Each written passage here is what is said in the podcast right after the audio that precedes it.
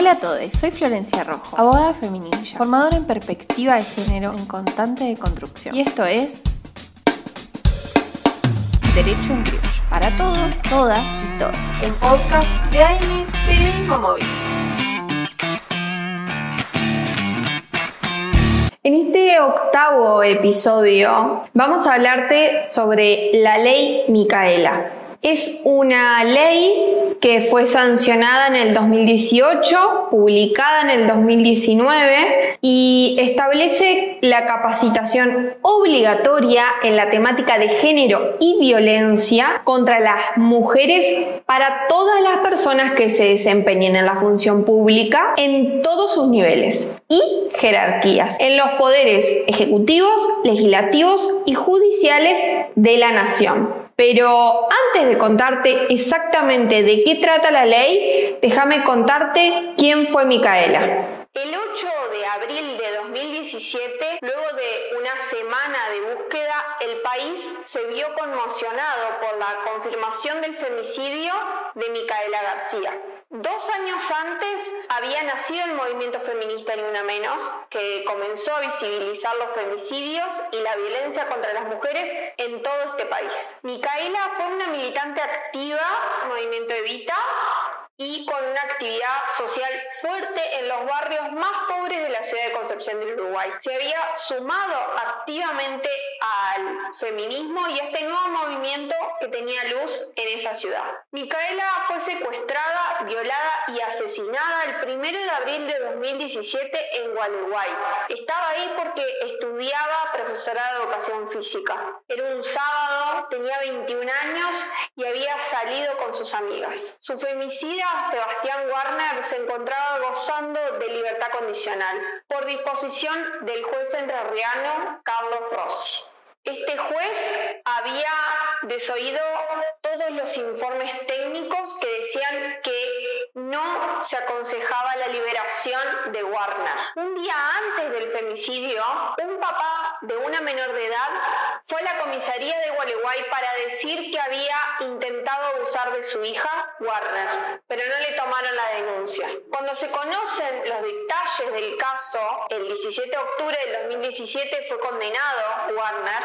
Se pone en evidencia la falla del sistema judicial, la falta de capacitación en perspectiva de género por parte de las y los agentes del Estado, y se tiene real evidencia de que estaba todo mal. El Estado argentino hacía más de 30 años, a través de la Convención sobre la Eliminación de Todas las Formas de Discriminación contra la Mujer, que fue firmado en el 85 y ratificada en el 94, tenía el compromiso de empezar a educar y capacitar el personal del Estado. En el 2010, el Comité para la Eliminación de la Discriminación contra la Mujer había dicho al Estado que tenía que dar la capacitación urgente. En el 2012, el mecanismo de seguimiento de la Convención de Belém do Pará lo volvió a decir. ¿Pero qué pasó? Nada. Luego del femicidio de Micaela se presentan un paquete de leyes en el Congreso. Eran 13. Todas estaban perdiendo estado parlamentario porque no se trataban, porque claramente no era agenda importante. Y junto a la Fundación Micaela se presenta un proyecto que unía dos de los más importantes para que puedan hacer fuerza estos dos y llegar. Así es que tenemos la ley 27.499, que es la ley Micaela, de capacitación obligatoria en género para todas las personas que integren los 3 poderes del Estado. Lo más interesante de esta ley fue que no necesitó un reglamento. La ley en sí misma se reglamenta. Entonces, a 8 días después del 10 de enero de 2019 comenzó a funcionar. Ordenaba a lo que es hoy el Ministerio de Mujeres y Género a que sea quienes debían corroborar la formación, tomar las evaluaciones y hacer las estadísticas de quienes estaban formando y cómo se venía haciendo. En este episodio nos acompaña Néstor Yuyo García, papá de Micaela, miembro por la UTN de la Red Interuniversitaria por la Igualdad de Género. Nos cuenta cómo surge la idea de la legislación que lleva el nombre de su hija. El día que encuentran el cuerpo de Mica, el 8 de abril del 2017, que que fue un pelotón del mediodía, una abogada que trabajaba con Carmen Argibay cuando era jueza de la Corte Suprema de Justicia de la Nación, Carmen Argibay creó la Oficina de la Mujer, la puso a Flora como responsable de la Oficina de la Mujer de la Corte Suprema de Justicia de la Nación. Y bueno, ese día Flora ya no estaba más en la Corte, recordó, digamos, algunas cuestiones que Carmen Argibay le comentaba, como que nos habíamos comprometido a capacitar a los agentes del Estado en los temas de género, de firmar la Convención de Belém do Pará, sobre todo, y había algo también en las recomendaciones de la CEDAW, y ella escribe a la tardecita del mismo 8, ley Micaela García de capacitación obligatoria para todos los agentes del Estado. Y en los días siguientes se puso a escribir un articulado de un proyecto de ley, y en una reunión comenta que estaba buscando una legisladora o un legislador que le presentara un proyecto como el que yo estaba armando en el Congreso de la Nación, y que estaba buscando cómo contactarse con Andrea o conmigo para pedir una autorización para ponerle al proyecto ley Micaela García. Y en esa reunión estaba Fabio Frontera, un primo mío que nos criamos juntos ahí en Concepción del Uruguay, y Fabio le dijo: Flora, el suyo es mi primo, te paso el teléfono ahora, y Flora se contactó, nos mandó lo que había escrito y nos fue mandando lo que después el proyecto definitivo que armaron varias diputadas y diputados, y lo presentó a Navidad del Tiroga, que es la vicecomandadora del Chaco actualmente, y hubo un proyecto con el mismo objetivo de capacitación de los agentes del Estado de Movimiento Evita, el espacio donde Micaela militaba, eran diferentes pero con el mismo fin. Y sí, lo que nosotros tuvimos los dos proyectos antes que fueran presentados para poder opinar. La verdad que lo único que pedimos con Andrea fue que trataran de unificarlo, y fue lo que se hizo en la Comisión de Familia, Niñez y Adolescencia de la Cámara de Diputados de Nación. El proyecto de Levita lo presenta Marcela Ferreira con el acompañamiento de todo el bloque de Levita, que tenía un bloque aparte del bloque del Frente para la Victoria, que se llamaba Peronismo para la Victoria. Y bueno, ahí surgió el proyecto de Micaela. Hablemos de números. Me encantaría decirte que el 100% de las personas que tienen que decidir algo respecto a la perspectiva de género en este país están capacitadas, pero no. En el informe que presentó el Ministerio, tenemos solo 2 poderes que han recibido capacitación. ¿A qué no sabes cuál no la recibió? El Poder Judicial. Se intentó por todos los medios, pero no se han formado. El Poder Legislativo, desde diciembre del 2019 a diciembre de 2020, se realizaron 6 instancias de capacitación a máximas autoridades. La cantidad de organismos capacitados fueron 4, y las personas capacitadas alcanzan un 51% sobre el total. Con el Poder Ejecutivo, en la misma fecha, desde diciembre a diciembre, se realizaron 61 instancias de capacitación. La cantidad de las autoridades capacitadas fueron 4.116, y eso representa un 46% del total. La verdad, me encantaría darte otros números, pero son estos. Néstor nos cuenta cómo cree que debe de aplicarse la ley para que la realidad de las mujeres cambie en Argentina. Hay 3 hechos que no intervienen personas del Estado sin perspectiva de género. Lo que hay que tener en cuenta es que Sebastián Warner, que hoy está condenado a cadena perpetua por secuestro, violación y femicidio de Mica, estaba preso por violación, por 2 violaciones, un tercer juicio en donde zafa porque la única prueba que había era un ADN, y él acusa a su propio hermano gemelo para zafar, digamos. Pero las otras dos violaciones se unifican, los expedientes se unifican, se resuelven en un juicio abreviado, esas 2 violaciones, en una oficina de un juez, un fiscal y la abogada de Wagner, y resuelven darle poquitos años de condena, porque claramente en la unificación, en la decisión del juicio abreviado, hay una falta de perspectiva de género, y en otorgarle pocos años de condena también hay una falta de perspectiva de género, donde intervienen un fiscal y un juez que son agentes del Estado. ¿Y por qué yo hago referencia a esto de la importancia que le dieron pocos años de condena? Porque Sebastián Warner no hacía mucho tiempo que estaba con libertad condicional, hacía poco tiempo que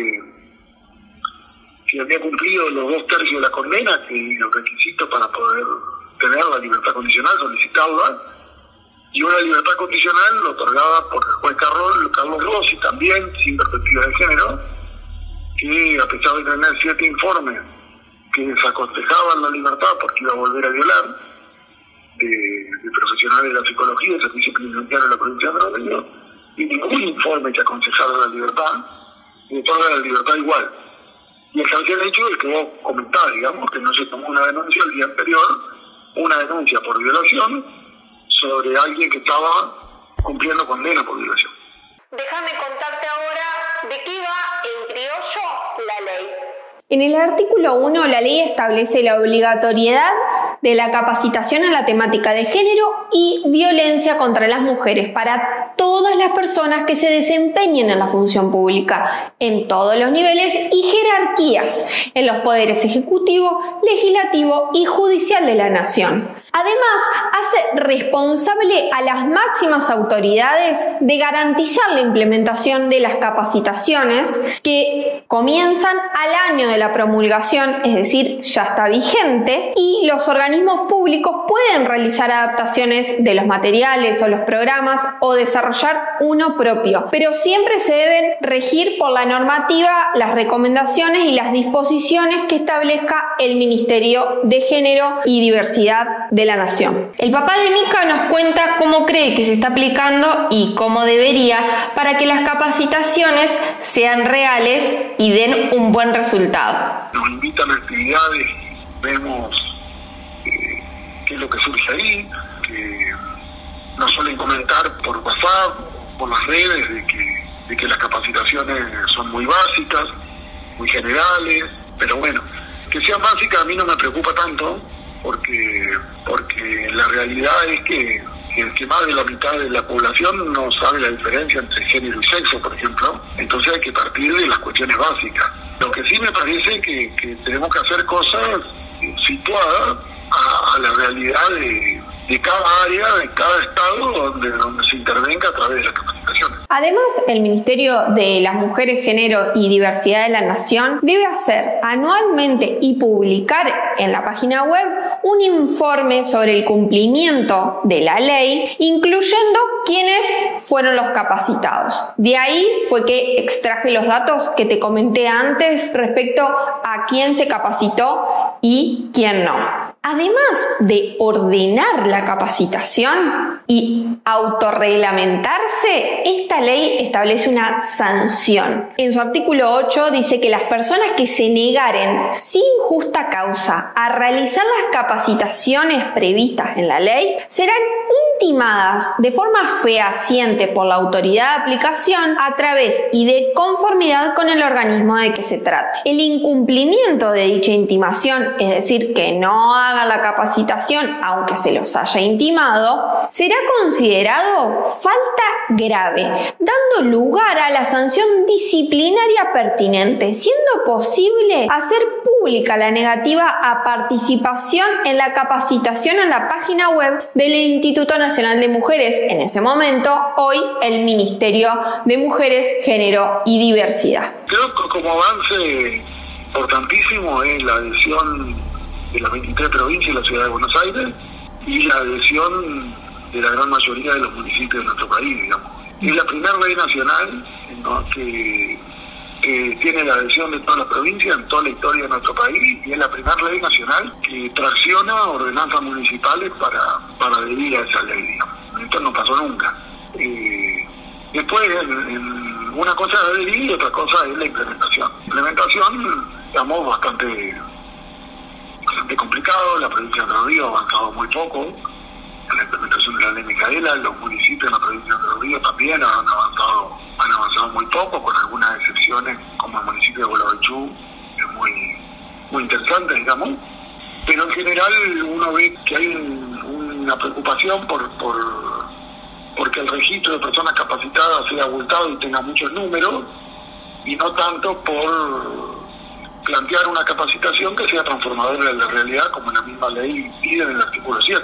El artículo 7 pide que hay que medir el impacto que generan las capacitaciones.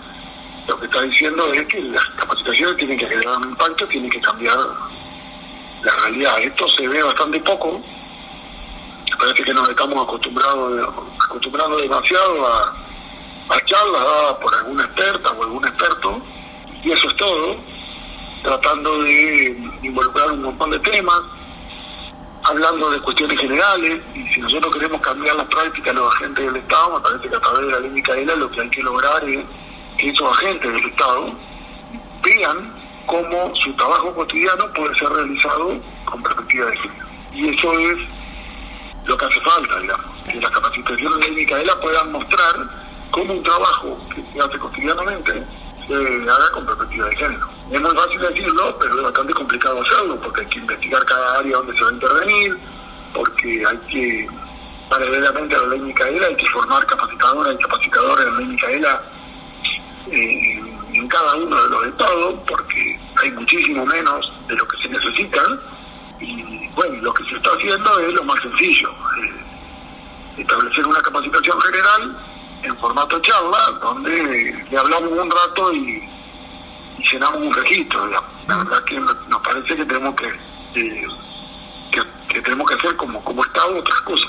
Las mujeres siguen muriendo cada día en este país en manos de femicidas. Los números son alarmantes, los venimos hablando en los últimos capítulos, en los últimos episodios de este podcast. La violencia de género en nuestro país está vigente y es la noticia de todos los días. Por eso nos pareció súper importante hablar sobre la ley Micaela y dar un poco de esperanza. Quisiéramos que los números de capacitaciones sean mucho mayores, y por eso te invitamos a que donde estés escuchando pidas en tu municipio que se adhieran a la ley Micaela y que se imparta la capacitación. Pero no solo eso, sino que sea una evaluación permanente de que la capacitación dio resultado. Esto ha sido todo. Si te quedaron dudas o tenés algún tema del que te gustaría que hablemos, podés encontrarme como Florencia.rojo en Instagram. Este podcast forma parte de AM Periodismo Móvil y lo encontrás así en Instagram, Facebook y a la web. Nos vemos en el próximo episodio.